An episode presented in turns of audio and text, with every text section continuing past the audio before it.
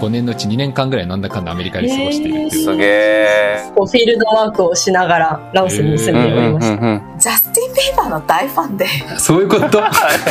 なんかヒッチハイクしてるような感覚を味わいたいなっていうヒッチハイクところがあるんですね。なんか人のストーリーを聞くのってなかなかないし、うんうんぜひそれを皆さんにある意味生の声をしてほしい。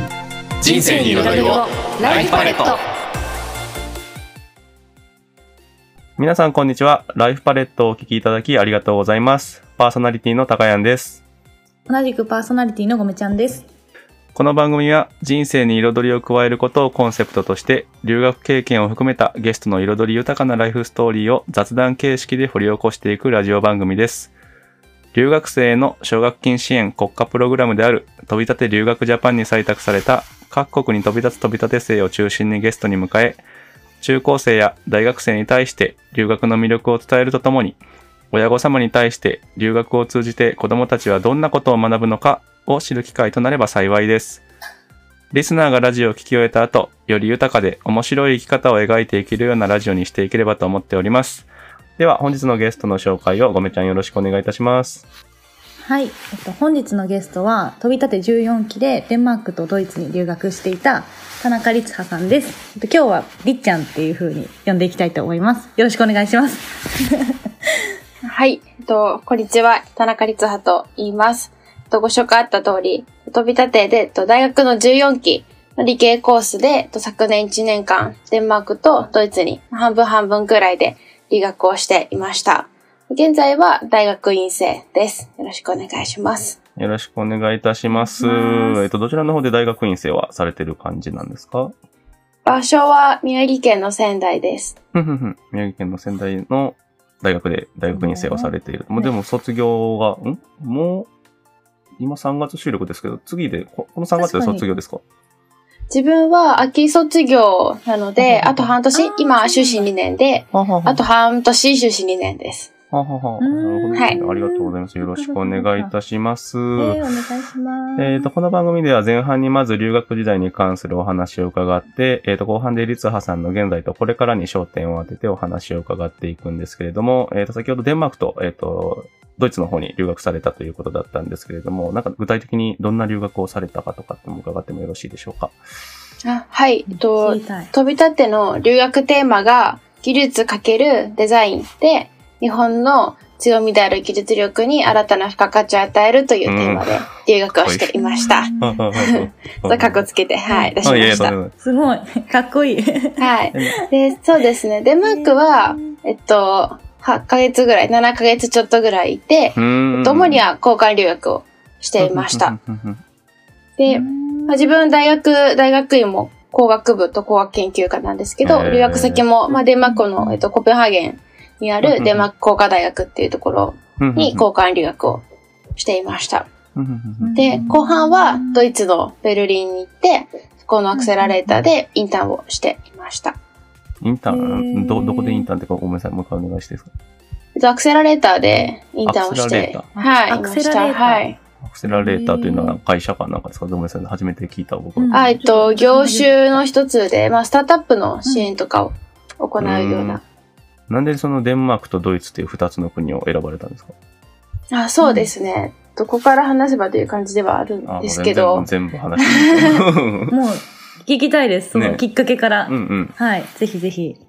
まあ留学しようとなった時に、まあ、自分がそのやりたいテーマが、あの、西海岸と北欧が強かったので、で、西海岸はうん学部の時にすでに留学してたので、まあ、へえ、あ、北欧にしたあっていうそうなんだ。。そうです、はい。ほほほほああ、そうなんだ。西海岸は学部ってことは大学生の時にもう。そうですね、短期で行っていて、はい。ああ、そうなんですね。んその時は語学留学みたいな感じですか？その時は、えっと、うんまあ、カリフォルニア大学バークレー校の MBA にうん行ってました。MBA。へえそうなんだ。すごいな。なるほど。それで、現今回はじゃあデンマークにしようということで、デンマークを選ばれたそうです、はい。ほほほほはい、そうですね。その、えっと、じゃあドイツの方でインターンされてたってことだったと思うんですけど、そのインターン先とかはどうやって見つけられたんですかインターン先は結構2点3点して、もともとは飛び立って出した時は研究インターンをしようと思って、普通に研究員として。で、いくつか、もともとは、エディンバラ、エディンもともと大学の中での研究員みたいなインターンを出してたので、もともとエディンバラ大学で、ただそこが、その出した後に、ブレグジットとコロナで、あの、うんうんうんアジア人受け付けませんとなって、できなくなっちゃって、で、その後、ドイツのカールスレーって小型ってとこに帰ってたんですけど、そこは今度はウクライナで難民受け入れと、その財政難による、ああの、給料出せないから、海外からのインターン受け入れませんってなって、まあ、それで、まあ、今の、まあ、インターンしてるところに変えたんですけど、で、そこの見つけ方は、もともとまあドイツでインターンしたいなとは思っていて、うん。っていうのもまあ働き口が大きいのと、まあ産業構造も日本と似ているし、あの、うん。うん。っていう中で、まあ探している中で、まあ、あの、飛び立て生の紹介で繋いでもらった方とお話ししてて、最初はその方に一旦紹介してもらおうと思ったんですけど、へー。その方の会社が面白そうだったので、うん。ここで働かせてくださいってなりました。あー ここで働かせてください。はいそうなんだ。えー、そういう、まあ、きっかけが、縁が繋がってっていう。そうです、はい。でもね、ごめちゃん、今、分かったでしょ？あの、はいリスワさんはちゃんと聞いた質問に対して、ほんと10、20で返してくれる。すごいも 本当に。はい二重三重ですね。もう20、30ぐらいで返してくれる。る。すごい分かりやすいなっていうところでありがとうございます。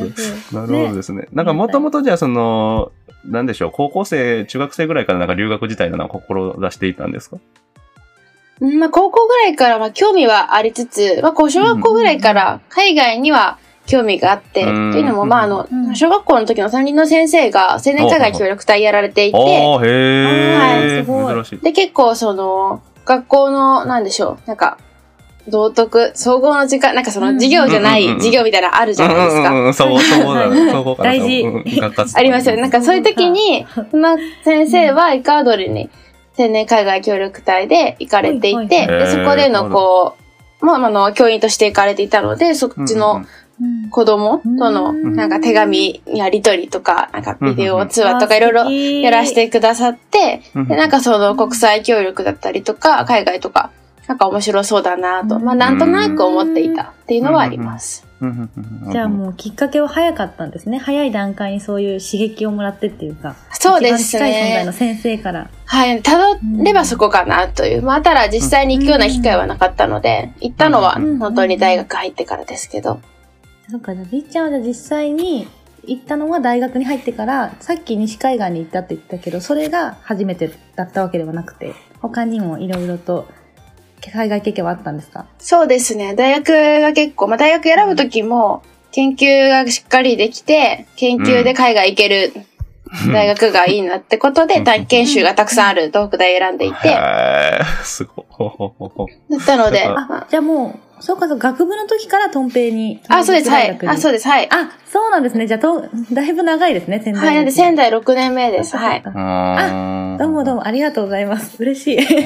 長い同じ仙台民として確かに。そう、さっきそれで盛り上がりまして。え、でもなんかそもそもその、じゃあ留学テーマさっき伝えてもらったんですけど、なぜそこの留学テーマにた、な、なぜその留学テーマに至ったのかとかっていうのも聞いてもいいですかね？うんうんうんあそうですね、はい。もともと、その、まあ、工学部にしたのが、まあ、医学部と工学部で迷ってへて、ー結局、医学系の研究できる工学部にしたんですけど、まあ、その、まあ、理由は本当にもうものづくりが好きだったっていうところが、まずへーあって、あ本当に、幼稚園の時から、なんだろう、もう身の回りのものから何から全部、へえ。例えばどんなものを？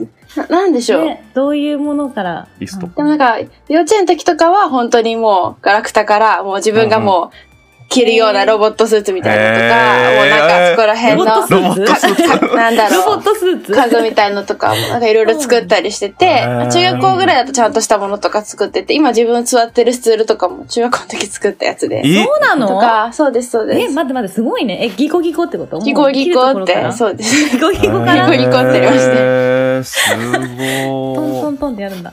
あ、じゃあもう全般的にってことですよね。あそうです工学っていうとなんか私のイメージだと機械とかやっぱそううんうんいううんちょっとこうイメージがあるんですけメカメカしたもどプラス、ね、そうそうちょっとメカっぽいもうんうんうん。の。プラスその工芸じゃないですけど、木とか素材を使って自分で手も動かして興味持ってって感じだったんですか？そうですね。まあなんか物作るのがとにかく好きで、なんか料理とかも普通に好きだったんですけど、まあその中でもやっぱり、なんか工芸とかだと結構伝統的なとかイメージがあったりしたし、とか。なんか、こう、社会に貢献したいなとかの時に、お医者さんだったら目の前の人が、人が救えないなとかなった時に、うんなんかこう自分の開発したもので、なんか多くの人を、なんか。幸せにできるっていいじゃんみたいな、はあそういう感じでいい工学部にめっちゃいいですね。へえ。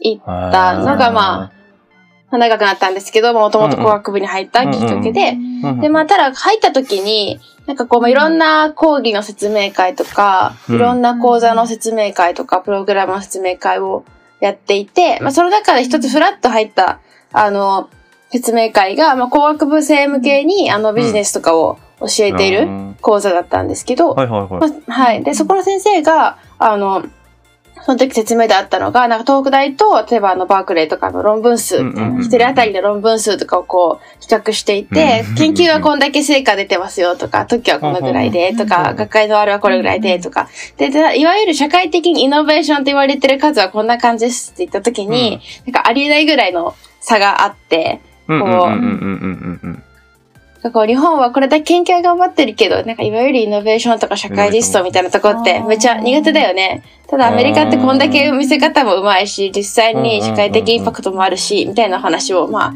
ざずらーっとしていて、まあ、ほうほうと見ていて。だから、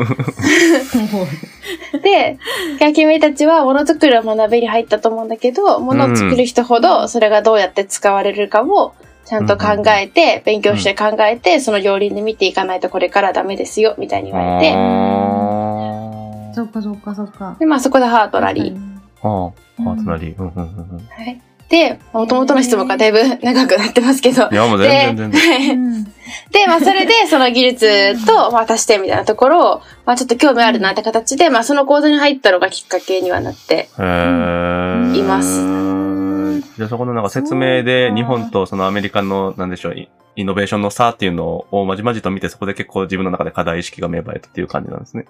そうですね。なんかせっかく、もう物作るの好きだけど、それだけでなくて、なんかただ作るだけでなくて、やっぱ社会に出したいなとか思った時に、なんかそういったビジネスとか、あなんか面白そうだな。もともと新しいことは、まあ、勉強するのは好きだったので、まあ、ちょっとそっちも勉強してみたいなと思っうんて、それやり出したのが、まあ、きっかけです。へー、なるほど。もの。ものづくり好きのマインドがなんかもうすごいところまで広がってったっていう感じですね。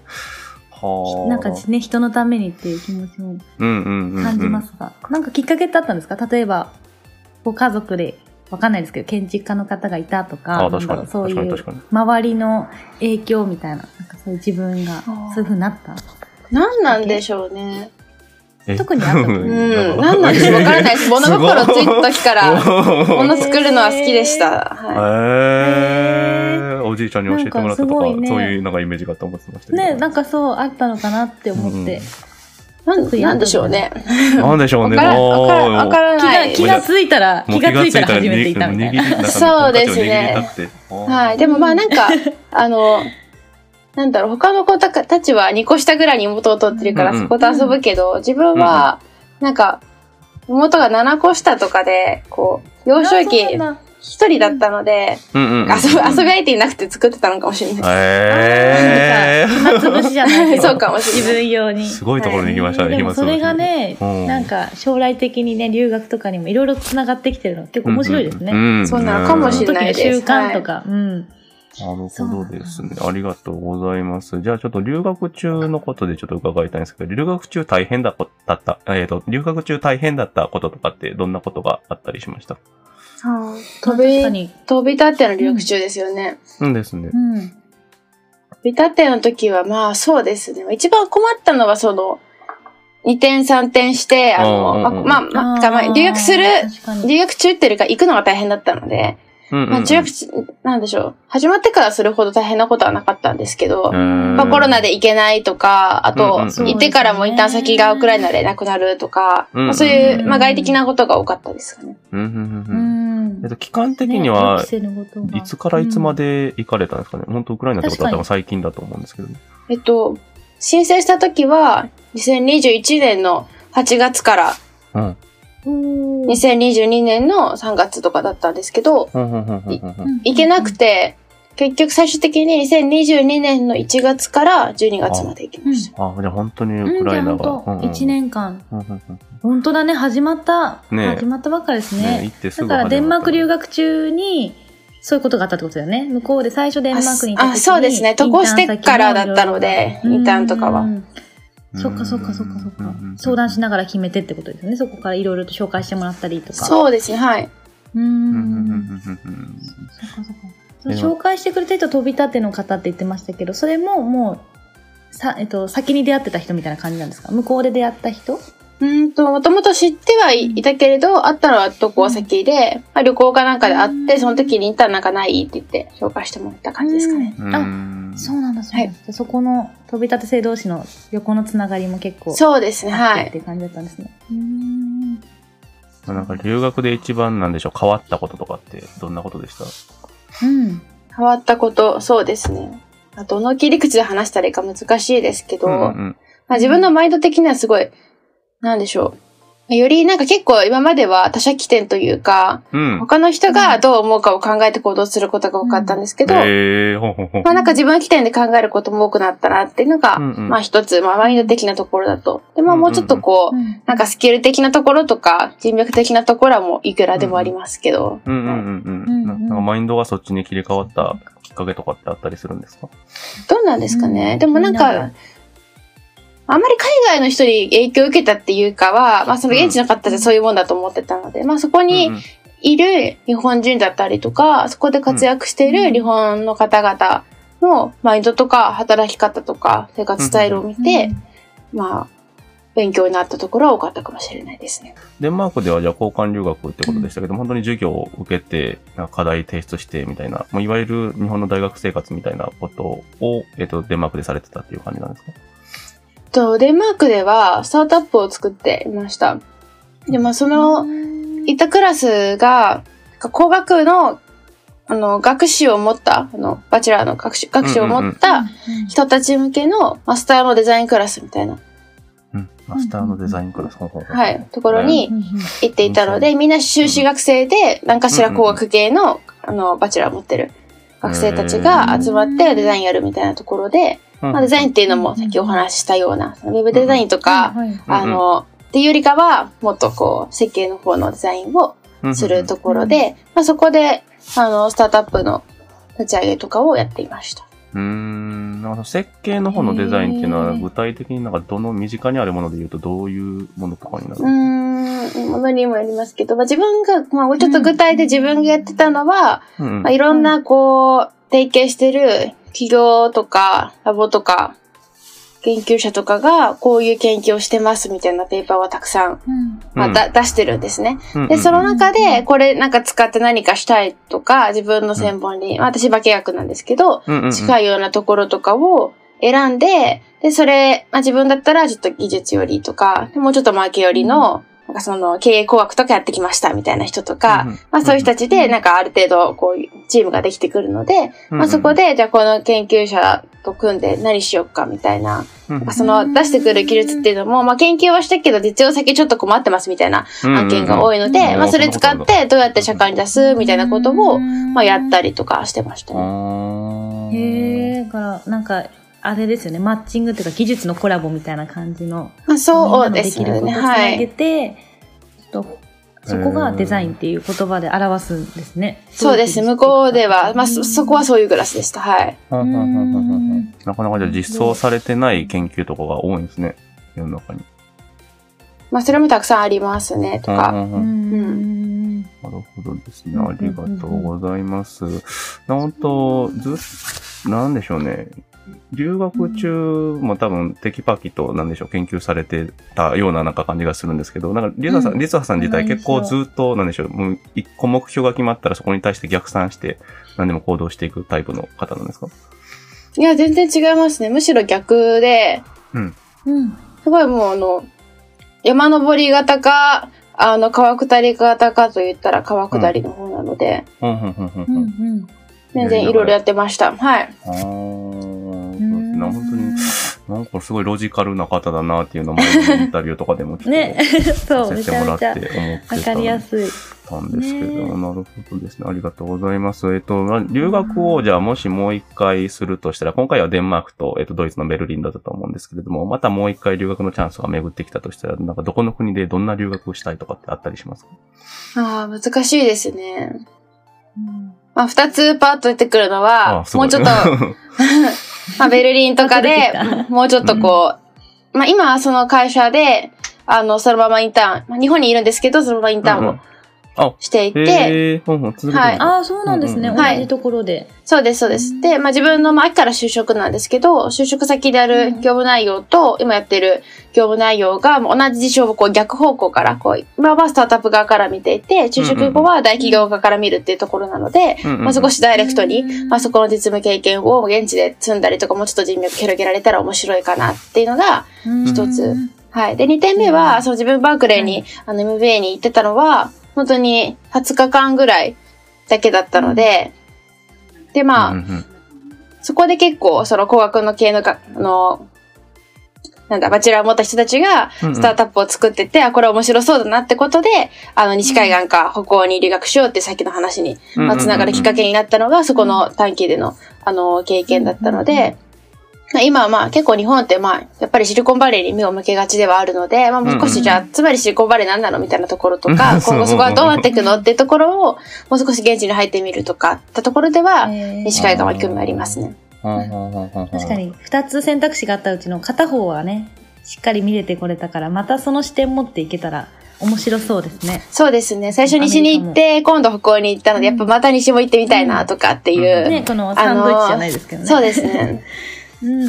そっかそっかそっか。何回かその、うスタートアップを作るっていう言葉が多分前半とかでも出てきたと思うんですけど、うんなんか高校生とかからしてなんかスタートアップを作るっていうなんか、どういうことなのかっていうのが分かりやすく説明するとなんかどんな感じになりそうですか？ね。難しいですよね。自分もなんかすごい起業しよう起業しようって言ってやってるわけではないので、結果としてできちゃったとか、なんか作ることになったよみたいなことが多いので、うんなんか難しいんですけど、でもなんか、まあ一つすごいわかりやすく言ったら、例えばまあ技術系のスタートアップであれば、研究した内容とかを、こう自分で世に出すっていうことなのかなというふうにはうん。思っていて、例えばそれの出し方って、まあ会社にして出すっていうのと、会社に入って出すっていうのと、研究者として会社に協力するって3パターンはまあ出てくるかなと思うんですけど、まあそれの一つ目かなと思います。うんうんうんうんうん。うんうん。なるほどですね。なんかもう壮大ですよね。ねなんかさらっと言われてますけれども、うん。なんかさらっと言いながら、なんかスタートアップとか僕は普段関わらないようななんか単語だったりするんで、私も関わんないですね。何かを、何か立ち上げるだったり、会社立ち上げるようなことをさらっとされてるんだろうなっていう、なかなかすごい印象として伝わってくるんですけど、そうっすか。なんかそれもじゃあ大学、えっと、学部生とか入ってからそこに興味が抱き始めたっていう感じなんですね。そうですね。もともとスタートアップとは別に思っていなくて、うんうん。まあその学部の1、2年生の時にやっていたのは、どちらかというと大企業へのの事業提案だったので、ええそんなことしてたんですか？へー そうですね。まあそういう機会がいろいろ大学のあっ時て、そうです、そうあです。なんですね。そこは結構まあ、大学で機会を与えてくれてたっていう感じなんですけど、でそは、の、はい。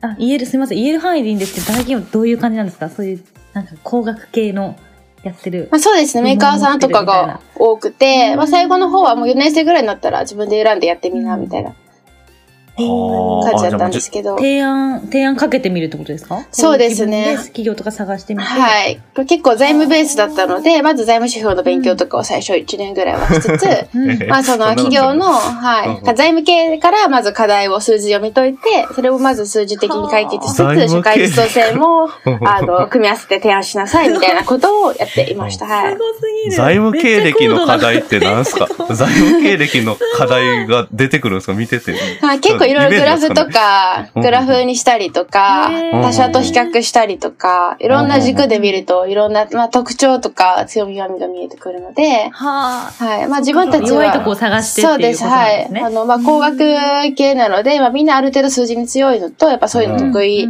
としているので、まあすごいビジネス系から入るっていうよりかは、その財務から入っていくのへが、ー。切り口的に面白いよっていうのことで、まあそれこの切り口から入らせてもらいました。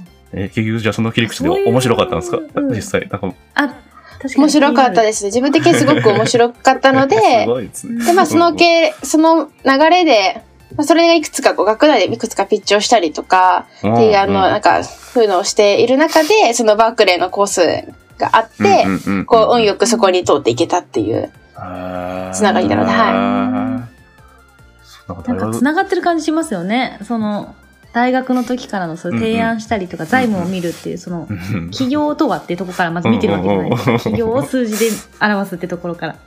なんかそこ、そういうとこがそのスタートアップとか、今のこう、発展していくみたいなところにすごい、きっと生きるんだろうなっていう感じまあそうですね。はい。うんその時その時あまし考えずにと楽しそうなこと飛びついてたんですけど、結果としては、うんこうすごい綺麗につながりました。うんは、いそうですよね。はい今度は、その習ってたこととか、提案してたことを実践してみようっていうフェーズってことあそうですねはい自分でやってみようみたいな。そうです、はい。なんか、それはすごいこう、つながってるし、なんかきっと興味がある人も今多いんじゃないかなと思って、スタートアップとか自分で起業するとか、なんか選択肢に当たり前に加わってきた時代じゃないですか。なんかきっとが学生さんとか大高校生とかでも知ってる人いると思うし、なんか一つのね、リッチャンモデルみたいなの。ちょうどねなんか 気になる方は、こう学べみたいな。ね踏襲できるうんモデルケースが。そう、なんかすごい、すごいなんかこう、筋が通ってるっていうか、聞いてて気持ちがいいなって今思って。ありがとうございます。いや、でも大学1、2年ですることじゃないような気がするんですよね。その財務をすごい、見る。本当にちょっとうちのものが面白い。持ちも、WBC で盛り上がってね多分声が入ってる気がする家族の。今すごい、ね、猫、猫の声かなと。申し訳ない家 家族のものの声ですね。ええだから今、ね、あの、メキシコと戦ってるので、多分いいいい感じの、いい感じの結果になってキャる聞こえる買ってるんじゃない？かな。ちょっと申し訳ない。申し訳ない。はい、ありがとうございます。ねえでは、では、もう、ジョージさんにもあっという間に30分でなりますけれども、では、えっ、と、そろそろ前半終了のお時間が近づいてきましたので、一旦とりあえずここで、えっ、と、エンディングに移っていきたいと思います。めっちゃうるさいな、申し訳ない。えっと、ではエンディングです。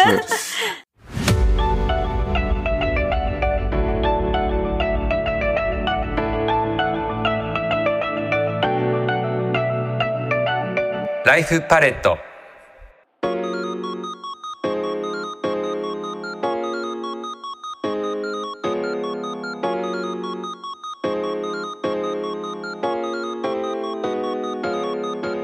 はい、ではエンディングのお時間でございます。えっ、と、ごめちゃん前半戦のお話を振り返ってみていかがだったでしょうか？いやー、すごいなんか新鮮でしたね。普段やっぱり私もスタートアップとか、そういうこう工学っていうのって、私はどちらかというと文系なので、で、あんまりこう関わる機会がないんですけど、やっぱりりちゃん、すごくわかりやすく、たくさんこう教えてくれて、話もわかりやすいので、ちょっと後半戦もいろいろといければなと思ってます。あありがとうございます。えっ、と、リツハさんはいかがだったでしょうか？ちょっとあっという間の30分でしたけれども。